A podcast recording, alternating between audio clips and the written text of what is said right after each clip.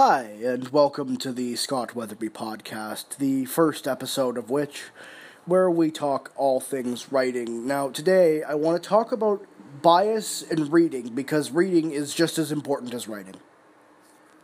Now, we all know that in order to get better at writing, you need to read as much as possible. If you didn't know that, surprise!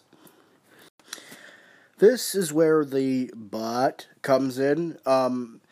but you need to have a bias for what you choose to read, because there is so much stuff out there. There's at least one book per person, maybe two or three. You're not going to get through them all by the time you're dead. Like, for example, I avoid any of those shitty Harlequin romance novels. I mean, yeah, they have their place, but I'm not one to read about fake love, if you know what I'm saying. Before I go into reading a book, I always research it, whether it be looking up the average review of on Goodreads. If the review is below three stars, I won't even bother, because if the consensus is bad, then usually that means it's bad.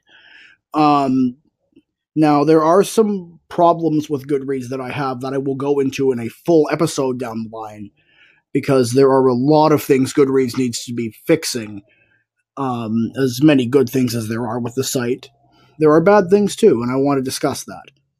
Of course, the only exception I have to this rule is when my friends publish something. I am going to read it, I am going to buy it if my friends publish something, because most of my friends are still in college like me, and they don't have publishing contracts. And the writers that don't have publishing contracts obviously have it a little harder than the ones that do. And by the way, if you hear like a garbage truck or a lawnmower going off in the background, my apologies. I'm doing the best I can. I live in an apartment building and they're mowing the lawn right now. God damn it, where was I? Oh yeah, um, speaking of supporting local authors, um... you can buy my books on Amazon, on any Amazon platform across the world. My latest story, Soda Hops and Race Riots, just came out on May twelfth. It would do me a huge solid if you'd buy that and read that and rate that, et cetera.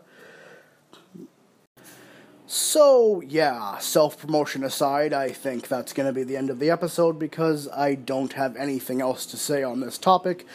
But if you do, feel free to drop me a line on Anchor, and I will probably feature you in the next episode. Who knows? Speaking of the next episode, I don't know what it's going to be yet, because at this point these are multiple choice, but I do know they are going to be longer in the future.